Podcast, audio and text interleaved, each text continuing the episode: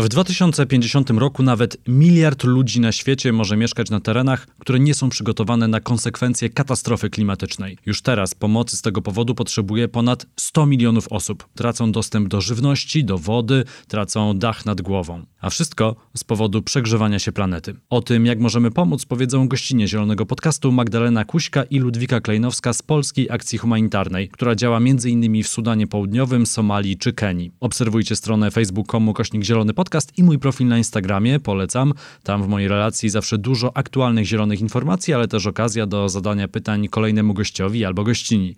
To zaczynamy. Krzysiek Grzyman, zapraszam.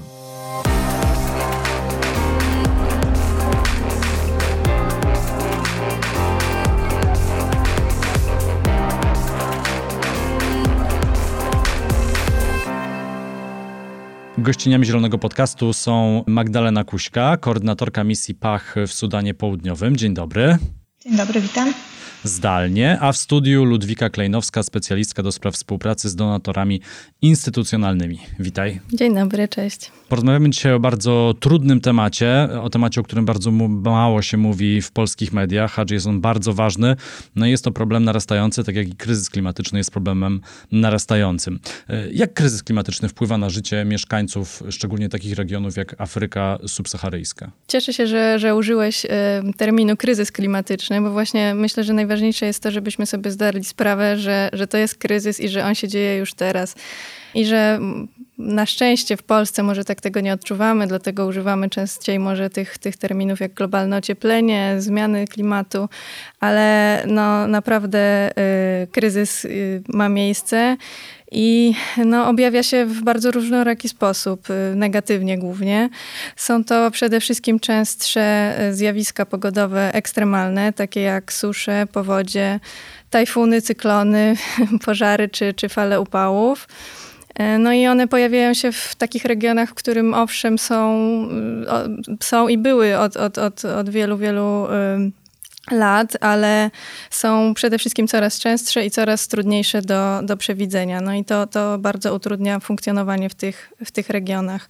E, więc takie określenia, których e, czasem używamy w stosunku właśnie do takich zjawisk jak bezprecedensowy, czy że statystycznie możliwy raz na, na ileś tam lat, no one już właściwie nie, nie mają żadnego znaczenia, no bo po prostu dzieją się co chwila. E, I 67% takich katastrof naturalnych dzieje się w krajach globalnego południa. No, mówimy też tutaj o zagrożeniu dla mieszkańców wybrzeży i mieszkańców wysp, którzy tak naprawdę przez podnoszący się poziomie mórz nie wiedzą, co ich czeka w przyszłości. E, no ale też nawet o ofiarach ekstremalnych upałów w miastach też, też jest ich coraz, coraz więcej. I ofiary kryzysu klimatycznego y, są rzadziej bezpośrednie, to znaczy, że ktoś ginie w wyniku, nie wiem, tajfunu. Oczywiście takie ofiary też niestety cały czas się zdarzają, ale częściej y, wynikają z tego, że, że klęski takie jak susza czy powodzie odcinają dostęp do bezpiecznej wody, odcinają dostęp do pożywienia, niszczą uprawy, z których ludzie się utrzymują, umierają zwierzęta hodowlane, ludzie tracą dobytek, ludzie tracą domy, y, pożary degradują glebę i po prostu w takich miejscach no, jest bardzo trudno albo niemożliwe dalej, dalej funkcjonować. Oprócz tego dochodzą na przykład e, łatwiej rozprzestrzeniające się e, choroby. E, no myślę, że można się tutaj bardzo szybko i łatwo odnieść do tego, co mówiła teraz Ludwika. No, mogę powiedzieć na przykładzie Sudanu Południowego, w którym niedawno byłam, gdzie właśnie panuje, no, nawet klasyfikuje się jako możliwe, że największą w historii powódź w tym, w tym miejscu. Woda stoi od no, gdzieś czerwca, lipca już E, na niektórych e, obszarach Sudanu Południowego zmusiła do przemieszczenia 600 tysięcy osób, czy ponad 600 tysięcy osób, no to są ogromne liczby. To jest, e, no jak sobie pomyślimy, to jest takie jakby całe dużej wielkości E, miasto zostało przesiedlone. Te osoby jakby w tym momencie no, nie, znaczy musiały porzucić to, co mają, swoje domy, nie mają, e, no, nie mają gdzie mieszkać, musiały się e, jakoś osiedlić na tymczasowych terenach, ale to jest, to jest tylko to przemieszczenie, no to jest jeden skutek, to jest taki bezpośredni skutek, natomiast są tego też długotrwałe efekty. Woda, która stoi przez ileś miesięcy na danym terenie powoduje przegnicie e, roślinności, która w tym miejscu jest, powoduje, że trudniej potem będzie tam no, z powrotem odbudować to, co było. Tak jak Ludwika wspomniała, zanieczyszcza również źródła wody, co jest, to jest bardzo dużym problemem. Też dlatego właśnie, że te choroby pochodzenia wodnego E, takie jak ostre biegunki, one zbierają ogromne żniwo e, w miejscach, gdzie dostęp do służby zdrowia, no właściwie ciężko w ogóle o tym mówić.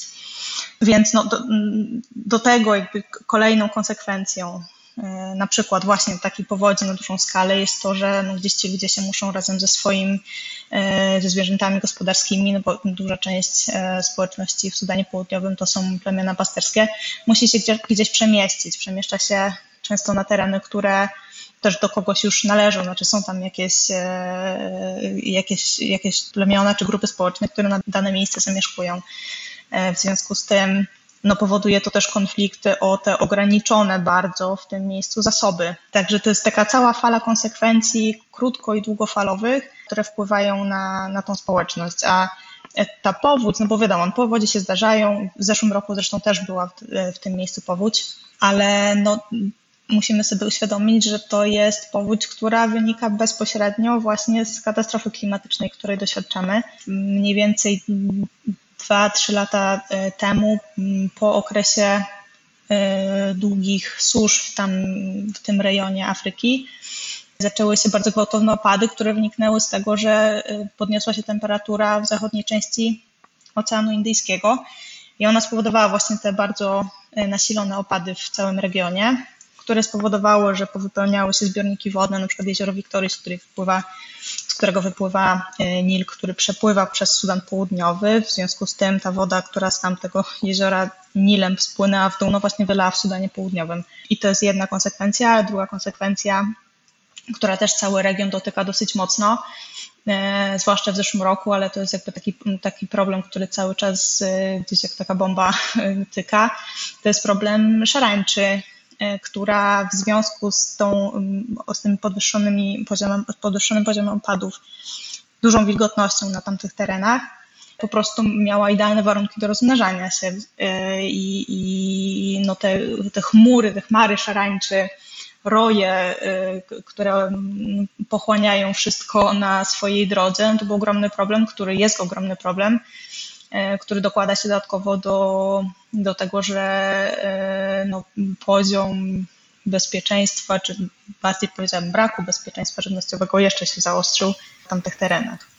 To właśnie może mm, na potwierdzenie tego, co, co Magda mówi, coraz częściej w sektorze pomocy humanitarnej mówi się o tak zwanych megakryzysach, czyli to jest właśnie ten, te sytuacje, w których różne kryzysy się po prostu na siebie nakładają, czyli mamy te klęski żywiołowe, które na przykład y, na zmianę, tak jak w Somalii czy w Sudanie Południowym, susza, powódź, susza, powódź, nie ma właściwie od tego żadnego y, okresu, w którym, w którym społeczność może się jakoś zregenerować do tego dochodzą y, konflikty zbrojne, bo, bo te klęski żywiołowe często się dzieją w tych regionach, które są po prostu niestabilne i, i pochłonięte y, przemocą.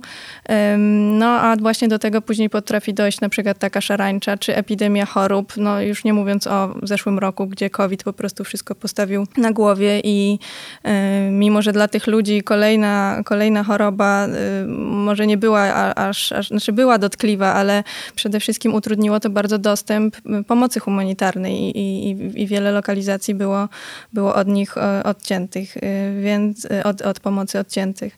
Więc no, tutaj właśnie w sektorze humanitarnym coraz bardziej mówi się o potrzebie reform i, i zmiany podejścia, bo po prostu mechanizmy, które, które opierały się na tym, że na przykład wiemy, że w tym, o tej porze roku zdarzają się tajfuny, czy zdarza się susza i możemy się na to przygotować i jakoś działać, no teraz właściwie te mechanizmy nie mają już zastosowania i trzeba myśleć o, o nowych rozwiązaniach. Właśnie, bo jak to wszystko osadzimy w kontekście, to mamy z jednej strony konflikty zbrojne, potem mamy prześladowania, później mamy te ekstremalne warunki pogodowe, które doprowadzają do tego, że warunki stają się nieznośne do życia, mamy problemy z żywnością, mamy problemy z dostępem e, do wody, do tego jeszcze epidemia COVID, która dziesiątkuje nas wszystkich na całym świecie, no to się wydaje problemem e, nie do rozwiązania, a tam szczególnie dotkliwym.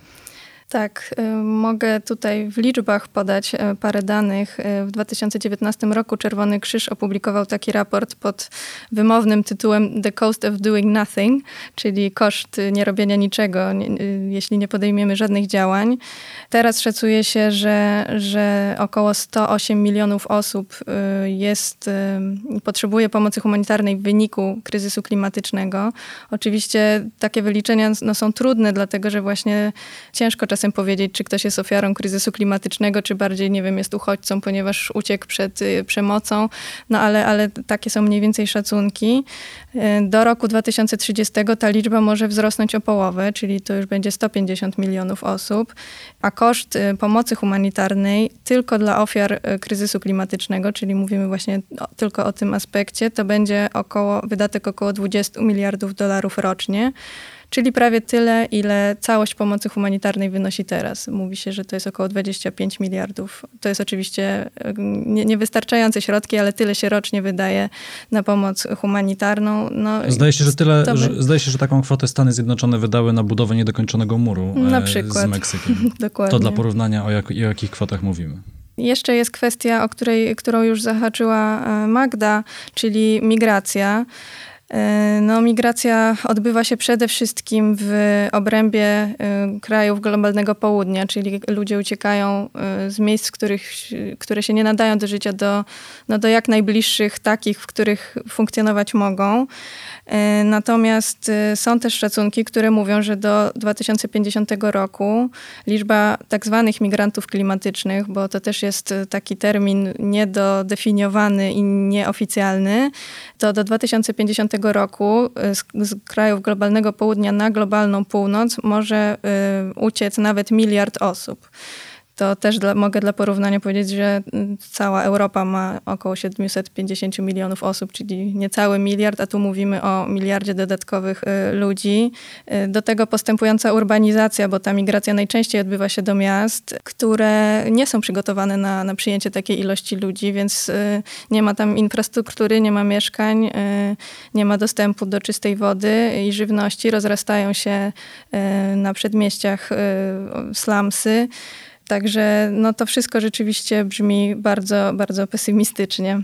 E, o migracji może jeszcze, może Magda, możesz coś więcej powiedzieć? Tak, właśnie chciałam tutaj dodać e, a propos tych danych, o których mówisz, że tych masowych przesiedleń, które gdzieś, e, w, czy migracji, które gdzieś w przyszłości no, pewnie wystąpią, jeżeli nic, nie, nie zmienimy tego, w jaki sposób korzystamy z zasobów i, Natomiast widziałam właśnie w zeszłym roku na na konferencji ONZ-owskiej takie dane, różne scenariusze były przytaczane, ale jeden ze scenariuszów, jeżeli nie zmienimy faktycznie e, drastycznie emisji gazów e, i, tego trendu, w którym obecnie jesteśmy, to przy zmianie temperatury e, globalnej bodajże o 4 stopnie regiony równikowe staną się w ogóle niemożliwe do zamieszkania ze względu na to, że będą po prostu zbyt gorące.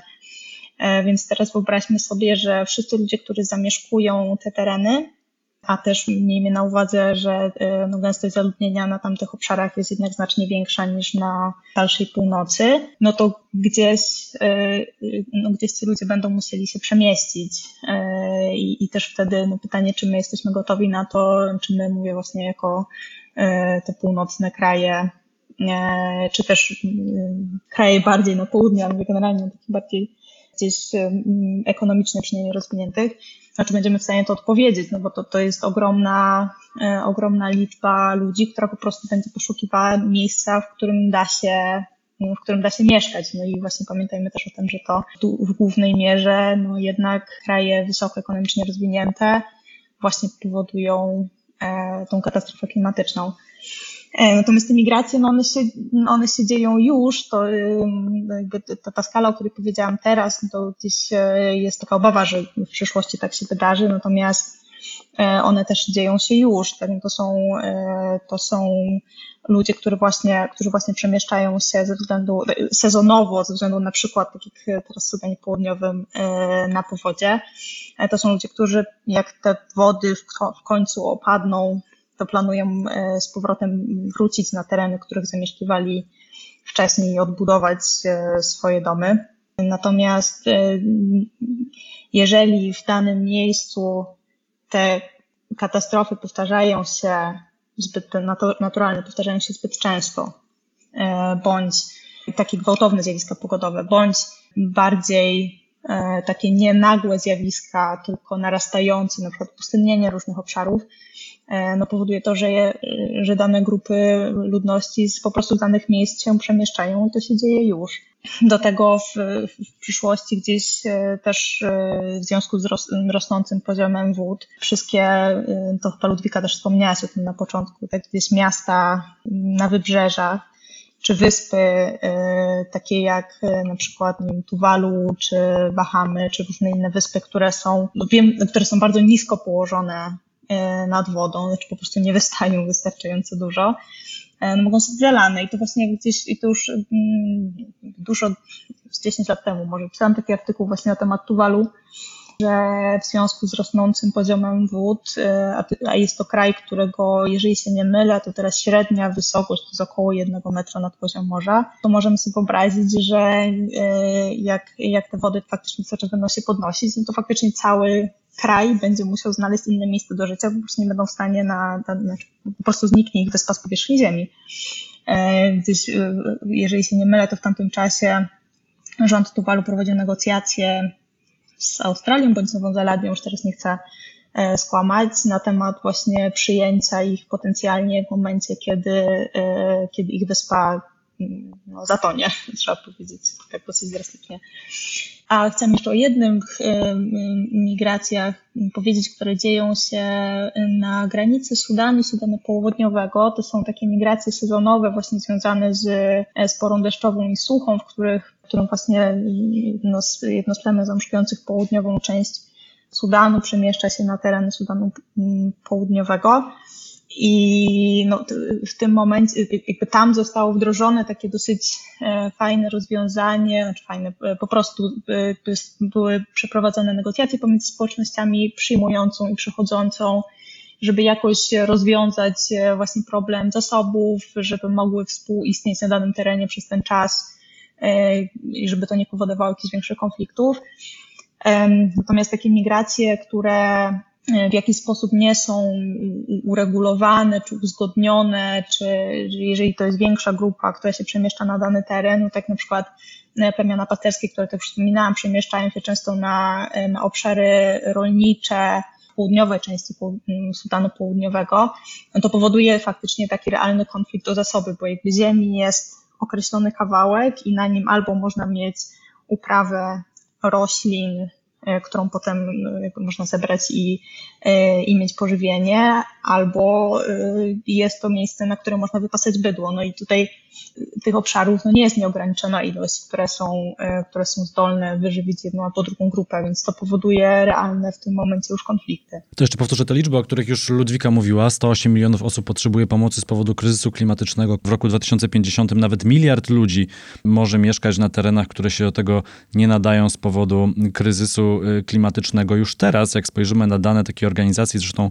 od was je dostałem, Internal Displacement Monitoring Center, w ciągu ostatniej dekady średnio rocznie 21,5 miliona osób musiało zmienić swoje miejsce zamieszkania z powodu e, zmian klimatu. Do roku 2050 rocznie ta liczba może wzrosnąć do 140 milionów osób. To z kolei są szacunki Banku Światowego. No te liczby są zatrważające. Te migracje oczywiście nie wszystkie oznaczają, że z globalnego południa ludzie będą się przenosić do globalnej północy. Czasem będą to tylko migracje w ramach jednego kraju, częściej w ramach e, pewnie kontynentu. A jak może wyglądać ta nasza pomoc międzynarodowa? Poza tym, że oczywiście wszyscy musimy doprowadzić do zatrzymania e, katastrofy klimatycznej, przynajmniej zahamowania, do niedopuszczenia, żeby globalne temperatury rosły bardziej niż o 1,5 stopnia e, w porównaniu do ery przedindustrialnej. Co jeszcze możemy robić? No, Pach stara się pomagać y, tym y, społecznościom, które już borykają się, się z tymi y, skutkami zmian klimatu.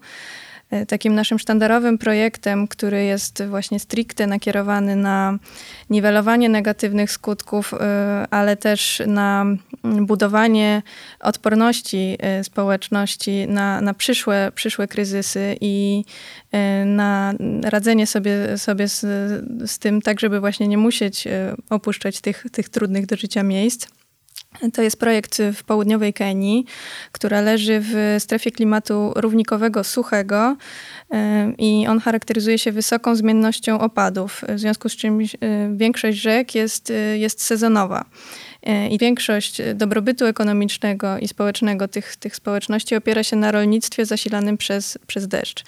Ale niestety nawet 80% wody deszczowej y, jest utracone przez, przez brak zastosowania mm, metod retencji tej wody deszczowej i później jej przechowywania. No i zmiana klimatu powoduje jeszcze większą niepewność. Właśnie ten brak przewidywalności, o którym cały czas mówimy, co do, co do opadów, czy, czy, czy, to, czy co do okresów susz. Oprócz tego populacja w tym regionie wzrasta, co oczywiście spowoduje, że te ograniczone zasoby są, są jeszcze trudniej dostępne. E, brakuje też odpowiedniej higieny, infrastruktury sanitarnej, co jest właśnie związane z dostępem do, do, do wody, czy brakiem bezpieczeństwa żywnościowego i degradacją środowiska. E, I ten projekt prowadzimy od 2018 roku, finansuje go e, polski MSZ. No i staramy się, żeby stanowił odpowiedź taką kompleksową na te, na te wszystkie problemy. E, tam zapewniliśmy w ośmiu szkołach e, infrastrukturę wodno-sanitarną, e, która wykorzystuje system zbierania wody deszczowej i zbiorników wodnych, więc to jest wszystko, staramy się, żeby to był właśnie taki obieg zamknięty. Zbudowaliśmy dwa systemy dystrybucji wody, które są napędzane energią słoneczną i one pozwalają odleglejszym częściom wsi podłączyć się pod, pod źródło wody. E, a oprócz tego głównym e, elementem tego projektu jest budowa e, tam piaskowych. Zbudowaliśmy ich już oczywiście z, z, pomocą lokalnej społeczności, tych tam już 13 i każda z tych tam jest wyposażona w, wyposażona w płytką studnię. No i to w sumie zapewniło dostęp do wody dla ponad 17 tysięcy osób drugiej strony y, działania mają na celu niwelowanie negatywnych skutków zmian klimatycznych, czyli tamto to było bardziej dostosowanie się do nich, ale oprócz tego zwiększamy wiedzę w zakresie technik uprawy, które by, by, będą dostosowane do, do lokalnego klimatu, stosowania ich w rolnictwie, wykorzystywania tej wody z retencji, co przekłada się na e, większą efektywność upraw. E, no a co za tym idzie, e, lokalne społeczności są bardziej zdolne do pozyskiwania żywności, ale też do produkowania jej komercyjnie, czyli po prostu utrzymania się ze sprzedaży tych plonów, co też bardzo podnosi szanse kobiet na zaangażowanie się w biznes, więc to jest na pewno duży plus. Oprócz tego komponentem związanym właśnie stricte z klimatem jest utworzenie takiego systemu, który niweluje ryzyka. E, ten system jest zarządzany przez lokalną społeczność. On y, polega na monitorowaniu y, zagrożeń środowiskowych i zapewniamy szkolenia z odpowiedniej adaptacji do tych zagrożeń. Czyli, czyli lokalna społeczność, wiedząc, że zbliża się na przykład susza, dokładnie przygotowuje plan działań na wypadek, kiedy ona już się, już się wydarzy. I to odbywa się w takich kooperatywach rolniczych. Pach utworzył ich już dziewięć. Także właśnie w ramach tych kooperatyw ludzie wiedzą, jak skorzystać z tych wszystkich technik, e, no i łatwiej w, te, w ramach takiej kooperatywy e, działać na rynku. Także to jest ten projekt. A w Somalii e, z kolei zbudowaliśmy dwie śluzy wodne w miejscowościach, które leżą w środkowej Somalii. I śluzy te pełnią takie podwójne zadanie. One umożliwiają irygację pól E, dzięki wykonaniu, wykopaniu specjalnych kanałów, e, a poza tym zmniejszają ciśnienie, ciśnienie przepływającej wody i to z kolei bardzo zmniejsza ryzyko wylania tych rzek, e, jeśli są obfite opady. Więc to są takie dwa przykłady no, stricte związane z niwelowaniem negatywnych skutków zmian klimatycznych. A Magda może jeszcze opowiedzieć o takich rozwiązaniach, które po prostu są ekologiczne i, i zrównoważone e, w naszych innych projektach. Tak, no właśnie to może zacznę od tego, bo to rozmawiamy o tym, jak pomoc humanitarna może, może pomagać, czy jak możemy pomagać e, osobom, które, których te zmiany klimatu dotykają. No to już Ludwika wspomniałaś o takich systemach wczesnego ostrzegania, e, żeby móc się przygotować na, na nadchodzącą katastrofę. z drugiej strony właśnie takim dopasowaniu przygotowaniu się na to poprzez właśnie używanie nasion, które są odporne, odporne na suszę, czy właśnie budowanie tych śluz, czy różnych innych tam regulacji wodnych. E, natomiast to, co też robimy, no to pomagamy po skutkach oczywiście takich e, katastrof, które występują, czyli na przykład e, no właśnie w końcówce zeszłego roku w Sudanie Południowym prowadziliśmy taki projekt pomocy powodzianom, którym naprawialiśmy studnie, czyściliśmy te studnie, które są przez wodę powodziową zanieczyszczone chlorowaliśmy te studnie, badaliśmy wodę, którą ludzie czerpią, czy ona jest dobra do picia, czy nie jest dobra do picia. Przekazywaliśmy takie materiały e, pierwszej potrzeby higieniczne, których, których brakuje tak, do tego, żeby e, żeby ludzie mogli tą faktycznie higienę e, zachowywać, środki do, do oczyszczania wody, to znaczy filtry, tabletki do, no, do uzdatniania wody itd., tak itd. Tak to są takie bezpośrednie elementy pomagania właśnie mm, po powodzi. E, natomiast e, no, takie bardziej długotrwałe skutki, jak na przykład e, panujący w tym momencie w Sudanie Południowym głód, który no, też jest częściowo oczywiście skutkiem innych zjawisk i problemów, które na tym terenie występują, natomiast no niewątpliwie trwające powodzie znacznie się do niego przyczyniły. I prowadzimy też właśnie pomoc taką nakierowaną na wsparcie rolnictwa, czy roz, rozdajemy y, nasiona, narzędzia rolnicze, uczymy uprawy, efektywnej uprawy e, roślin w takich przydomowych ogródkach warzywnych, przekazujemy y, narzędzia do połowu ryb, po to, żeby zmniejszyć faktycznie skutki tego głodu. Może też przy okazji też powiem, bo to są takie dosyć zatrważające też dane, które w końcówce zeszłego roku zostały opublikowane, które e, no właśnie pokazują ten, to kwestię dostępu do żywności w Sudanie Południowym, gdzie jest taka pięciostopniowa skala, którą się mierzy, jaki jest poziom tego, tego bezpieczeństwa żywnościowego albo jego braku. Na całej mapie Sudanu Południowego tak naprawdę nie ma miejsca, które dostęp do żywności miałoby komfortowy, to znaczy cała mapa, jak się na nią spojrzy, to jest e, jakby od koloru pomarańczowego, to jest taka środkowa, trzecia skala i to już e, jest kryzysowy taki poziom, do tego piątego, najostrzejszego, który już od jakiegoś czasu w Sudanie Południowym przez kilka ostatnich lat przynajmniej e, nie występował. Teraz wracamy do tego piątego poziomu, który jest naprawdę już głodem. I tu mowa jest o 100 tysiącach e, osób, które e, właśnie zostały tak zaklasyfikowane do tej katastrofalnej, najgorszej e, skali i, i no, oznacza to tak naprawdę, że bez wsparcia te 100 tysięcy osób może po prostu umrzeć z głodu. W związku z tym prowadzimy, została taka uruchomiona dodatkowa pula środków, E, i przez ONZ, i, przez, e, i z różnych źródeł jakby te, te, te środki no w jakimś tam stopniu spływają, żeby odpowiedzieć na te, te faktycznie katastrofalne, e, katastrofalne dane.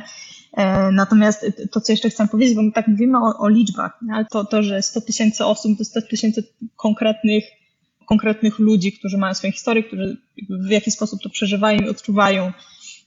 Wydaje mi się, że to jest też ważne, żebyśmy żebyśmy spróbowali się, y, sobie to wyobrazić w taki bardziej ludzki sposób, bo te wszystkie dane i statystyki, one są takie trochę odczłowieczone, mam wrażenie, a, a, a wydaje mi się, że może warto jest, żeby trochę bardziej poczuć jakby to, y, ten, ten problem, dotkliwość tego, tego zjawiska, no gdzieś spróbować się postawić w takiej sytuacji, że po prostu danego dnia nie mamy co zjeść. I, i, to jest szalenie trudna sytuacja. Natomiast wracając, trochę troszkę odpłynęłam e, w drugą stronę, natomiast wracając do tych rozwiązań, które wprowadzamy e, w takich, e, we wszystkich tak naprawdę naszych projektach, czy w większości naszych projektów staramy się, żeby, żeby faktycznie ta pomoc, którą dostarczamy, była jak najbardziej nie, czy, czy jak najmniejsze negatywne skutki dla środowiska miała, albo po prostu, żeby była przyjazna środowisku. Tutaj takim przykładem może być, wspieramy też, e, też osoby, którym pomagamy w budowaniu schronień, czy przekazujemy jakieś materiały do, do budowania tych tymczasowych schronień. E, I do tego potrzebne są też jakieś wzmocnienia, czy, czy jakieś e, z, z kawałki drzew, żeby móc jakąś taką konstrukcję z tego zrobić, więc też szkolimy na przykład społeczność z tego, jak, w jaki sposób ucinać te kawałki drzew, żeby one z powrotem odrastały, a nie żeby całe drzewo usychało. Robimy też szkolenia z budowy takich glinianych pieców, które, których konstrukcja pozwala na lepsze wykorzystanie energii cieplnej. One po prostu dłużej to ciepło trzymają, mniej trzeba opału zużywać. No i tutaj w Sudanie Południowym na przykład w większości, w większości pali się drewnem znalezionym w, w buszu, więc po, pozwalamy w tym momencie po pierwsze na to, żeby tego drewna mniej wykorzystywać, a po drugie no, też jest taki aspekt ochrony kobiet, zwłaszcza które to właśnie tym, tą zbiórką e, drewna na opał się zajmują, e, kiedy one muszą do tego buszu dalej chodzić i e, przynosić opał, no, narażone są na różne na różne niebezpieczeństwa wynikające z tego, że, no, że po prostu nie mają tam żadnej ochrony, tak? I mogą zostać zgwałcone, mogą, może zostać, mogą zostać porwane, e, różne rzeczy się dzieją, więc e, to jest, jest też taki aspekt w tym dbałości właśnie o kobiety. My też w ramach tych działań wodno-sanitarnych e, przekazujemy takie zestawy higieniczne, ale też szkolimy E, właśnie kobiety z tego, jak mogą same sobie e, stworzyć, zrobić, uszyć tak naprawdę e, podpaski wielorazowego użytku. No i to też, czy to, to ma wiele aspektów. Jeden aspekt jest taki, że po prostu nie ma takiego dostępu szybkiego do środków higieny menstruacyjnej. To jest, to jest pierwsza rzecz. Po drugie, no nie ma też na to, po prostu nie stać ludzi na to, żeby te rzeczy kupować, nawet gdyby one były a w taki sposób e, właśnie używając te, środki wielorazowego użytku, które mogą same sobie z lokalnych materiałów e, stworzyć, no dbamy e, i, i o to, żeby, żeby tą higienę menstruacyjną mogły, mogły utrzymać, żeby nie były wykluczone w danym w czasie menstruacji z takiego życia społecznego ze szkoły, ale też właśnie przez to, że to są materiały wielorazowe, to, no to dbamy o to, żeby, żeby po prostu nie produkować śmieci. Magda, powiedz proszę, ile takich organizacji jak Polska Akcja Humanitarna musiałoby działać y, na tym terenie, gdzie ty byłaś koordynatorką misji, czyli w Sudanie Południowym, żeby rozwiązać te najbardziej palące problemy? Hmm. To, jest, to jest dobre pytanie. Tak naprawdę no, pomoc humanitarna w Sudanie Południowym y, już od, od dziesiątek lat y, jest dostarczana. Organizacji jest trochę. Wydaje mi się, że to nie jest kwestia ilości organizacji, ale środków, które, które, które płyną, e, bo, bo są organizacje, które no, mogą, e, mogą robić więcej. Polska Akcja Humanitarna też e, jakby moglibyśmy robić jeszcze więcej, gdybyśmy mieli te środki. W związku z tym no, zawsze ta ilość pomocy, która jest dostarczana, no jednak jest uzależniona od tego, jakie, jaki mamy dostęp po prostu do funduszy. No, pomoc humanitarna kosztuje, też w związku z tym, że dostęp do różnych społeczności jest możliwy na przykład tylko e, przy pomocy e, samolotów, bo nie ma po prostu w całym Sudanie Południowym dróg asfaltowych, jest między 200 a 300 kilometrów, e, a to jest kraj wielkości Francji mniej więcej. I te, te drogi, które są no, takim, takie klepane po prostu te drogi e, w momencie dużych opadów po prostu są nieprzejezdne i no, albo trzeba właśnie samolotami tą pomoc dostarczać, e, albo jak nawet zalany jest pas startowy, no, nie mówię, bo to nie lotnisko, tylko też takie klepane pasy startowe są, e, to trzeba taką pomoc dostarczyć helikopterem. No to wszystko, to wszystko to są duże środki, na miejscu też jest po prostu drogo, no bo, nie, bo nie, nie produkuje się za dużo. E, więc my, no my staramy się oczywiście, to też w ramach takiego środowiskowego działania, e, ale nie tylko, czyli środowiskowo z jednej strony, żeby ograniczyć koszty, e, żeby ograniczyć transport, nawet nie koszty, ale w ogóle transport, a z drugiej strony, żeby wspierać lokalne gospodarki, no to my kupujemy, wszystko co się da kupić na miejscu, to kupujemy na miejscu ale tak, no ale to, to, wszystko, wszystko też kosztuje, więc tak naprawdę E, wydaje mi się, że głównym tutaj kłopotem jest po prostu dostępność środków. Ludwika, powiedz, czy trudniej zbiera się pieniądze, mm, zbiera się fundusze na akcje, które wielu osobom wydają się jednak trochę abstrakcyjne? Ja nie mówię, że te problemy są abstrakcyjne, te problemy są jak najbardziej namacalne, ale to jest trochę tak jak z katastrofą klimatyczną. Gdy o niej mówimy, część osób gdzieś sobie to tak chowa do szufladki w głowie i myśli, no tak, może to kiedyś nadejdzie. Tak samo jest z pomocą pewnie w Afryce subsaharyjskiej, na tym globalnym południu, które jest tak daleko, no, że po prostu o nim no, najzwyczajniej w świecie ludzie potrafią zapominać. Tak, niestety jest. E, myślę, że ma to też e, trochę przyczynę w tym, e, że kryzysy humanitarne wynikające ze zmian klimatycznych są też o wiele rzadziej obecne w mediach, e, niestety. Mówi się o tym wciąż, wciąż bardzo mało. E, są badania, które to potwierdzają i pokazują, że o kryzysach mówi się najwięcej, jeśli są powstałe w wyniku wojen, tak? To są takie tematy chwytliwe, bo też i polityczne. A jeśli jest mowa o katastrofach naturalnych, e, takich, które są no, na ogromną skalę i trafiają do mediów, no to nie wspomina się, że to wynika wprost właśnie ze zmiany klimatu. No ja y, nie zajmuję się tym bezpośrednio u nas y, w Pachu, ale y, no wiem na pewno, że, że, że Polacy są bardzo hojni i bardzo nas wspierają w, w naszych działaniach. Staramy się im przybliżać jak najbardziej te, te sytuacje, także zachęcam też wszystkich do, do odwiedzania naszej strony i, i, i czytania po prostu o tym, co, co się dzieje, śledzenia nas w różnych mediach. Zespół edukacji w Pachu przygotował też, też bardzo fajny podcast i z tego co wiem, następne odcinki będą właśnie również miały związek z klimatem, także, także zapraszam. A tym, czym ja się bardziej zajmuję, czyli właśnie tymi instytucjonalnymi donatorami, czyli tymi wielkimi organizacjami czy rządami, które, które po prostu dają, dają fundusze na pomoc humanitarną, czy, czy, czy ONZ, czy Unia Europejska, no to wciąż, wciąż wszyscy mówią, że, że tych środków jest za mało i że, że będzie potrzebne coraz więcej.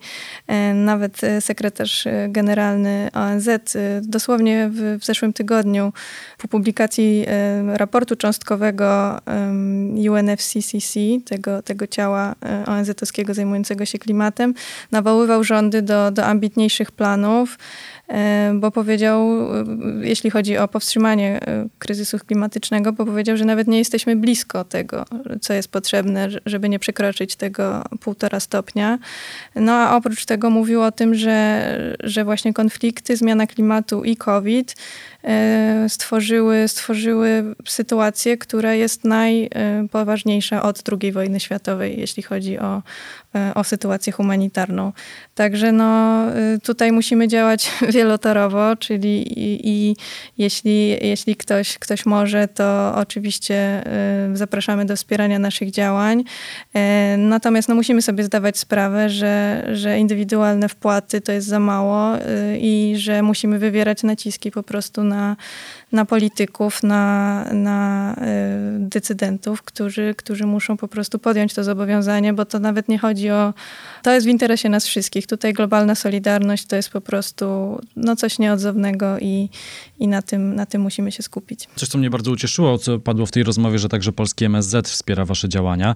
Słuchajcie, jeszcze jedno pytanie. Ja wiem, że ono może jest trochę za zbyt otwarte i pewnie wymagałoby bardzo długiej dyskusji, ale bardzo dużo mówiłyście tutaj o pomocy e, tam na miejscu, e, w krajach e, Afryki ale czy te zmiany klimatu, te liczby, o których mówiliśmy, e, one nie zmuszają nas trochę jednak do zmiany myślenia e, o imigracji, o migrantach e, w krajach bogatych, że my jednak będziemy musieli się otworzyć na migrantów z wielu powodów, być może także ekonomicznych, ale będziemy musieli się otworzyć także na migrantów klimatycznych? Tak jak mówiłam, migranci klimatyczni czy uchodźcy klimatyczni to jest taka trudna kategoria i z tego co wiem, ONZ przymierza się w ogóle do uznania takiej kategorii, bo jak na razie no po prostu ona nie istnieje, bo jeśli katastrofa klimatyczna powoduje, że miejsce, w którym się mieszka jest właściwie niezdatne do życia, bo nie ma tam dostępu do wody, do, do, do możliwości pozyskania żywności na skutek zmian klimatu, no to zdaje się, że to jest wystarczający powód,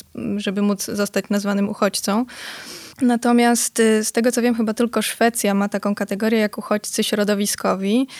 Też y, trudno jest w ogóle oszacować, ile jest takich, już, y, takich osób już teraz, bo jeśli ktoś, ktoś powie, że właśnie nie ma jak się wyżywić na przykład w swoim no kraju. się nakładają na Dokładnie, siebie. no to raczej zostanie uznany za uchodźcę ponieważ, ekonomicznego, czy, czy migranta ekonomicznego. Tak?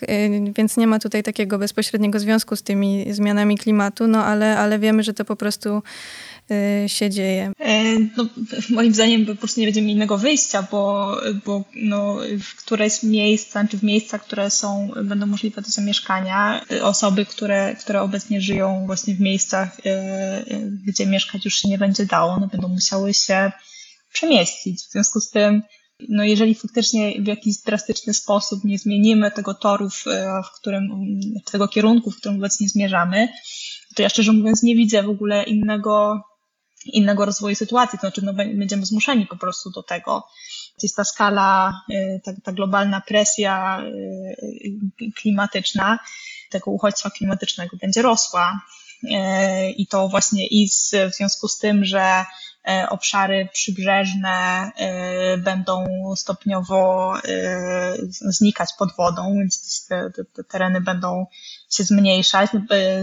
Jeżeli tak to dalej pójdzie, to pewnie tereny gdzieś na północy, które obecnie są pokryte e, lodem, będą się otwierać, więc w ogóle to jest, to jest nie wiem, czy ciekawe, czy trochę przerażające, ale jakaś taka perspektywa, którą się można zastanowić, jak dalej e, w ogóle geografia świata będzie wyglądać i, i miejsca, które obecnie są niezamieszkane ze względu na to, że jest tam za zimno, może się otworzą E, i, i będzie się dało tam zamieszkać. Miejsca, które w tym momencie są zamieszkane, ale jest, e, ale będzie w nich po prostu za ciepło, no gdzieś z, z tych obszarów ludzie będą się musieli przemieścić.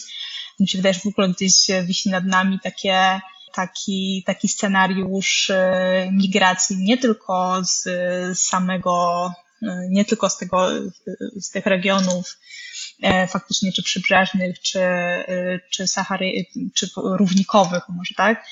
ale w ogóle jakieś, jakieś, takie, jakieś takie szersze zjawisko migracji. Wydaje mi się, że trochę ciężko teraz prognozować, jak to wszystko się rozwinie. Też e, zobaczymy, jakie będziemy wprowadzać rozwiązania, czy wystarczająco skuteczne na ten moment nie, ale gdzieś ta rosnąca presja, może w końcu, e, w końcu jakoś e, potraktujemy to wszyscy bardziej poważnie. Także wydaje mi się, że to się okaże, natomiast no, konsekwencje na pewno nie będą scentralizowane e, tylko w jednym miejscu, chociaż oczywiście e, bardziej dotkliwe konsekwencje e, no, już są odczuwane w jednych miejscach niż, bardziej niż w innych. Natomiast konsekwencje tego wszystkiego będziemy ponosić, ponosić wszyscy. Jeszcze właśnie może a propos tej odpowiedzialności za, za, za tę sytuację mm, i, i, i dlaczego musimy się wykazać tą, tą solidarnością, Otóż no, zmiany klimatu y, i ich negatywne skutki najbardziej y, dotykają y, tych ludzi, którzy mają właściwie najmniejszy udział w tym, w ocieplaniu y, klimatu. Oczywiście to oni płacą cenę za nasze błędy. Dokładnie. nie mówię nasze, moje i twoje i, i, i Magdy, tylko bardziej nasze, czyli bogatych krajów Zachodu. Dokładnie. Y, tutaj mogę na przykładzie y, Afryki subsaharyjskiej, o której, o której dzisiaj chyba najwięcej mówiłyśmy. To jest no, ogromny region, to, jest, to są wszystkie, wszystkie kraje Afryki poniżej Sahary i ten ogromny region odpowiada tylko za 7% globalnego globalnych emisji, mimo że mieszka tam 14% ludności świata. No, tam te skutki są, są rzeczywiście y, katastrofalne. Czyli, czyli mało dokładają do tego wspólnego pieca, a, a, a najbardziej na tym tracą. Ludwika Klejnowska, specjalistka do spraw współpracy z donatorami instytucjonalnymi i Magdalena Kuśka, koordynatorka misji w Sudanie Południowym z Polskiej Akcji Humanitarnej były gościniami Zielonego Podcastu. Bardzo Wam dziękuję za rozmowę. Dziękujemy. Dziękujemy również. To był Zielony Podcast, kolejny odcinek w niedzielę. W wolnym czasie zajrzyjcie na stronę facebook.com kośnik Zielony Podcast i mój profil na Instagramie. Tam w mojej relacji zawsze dużo aktualnych zielonych informacji, ale też okazja do zadania pytań kolejnemu gościowi albo gościni. Krzysiek Grzyman, do usłyszenia.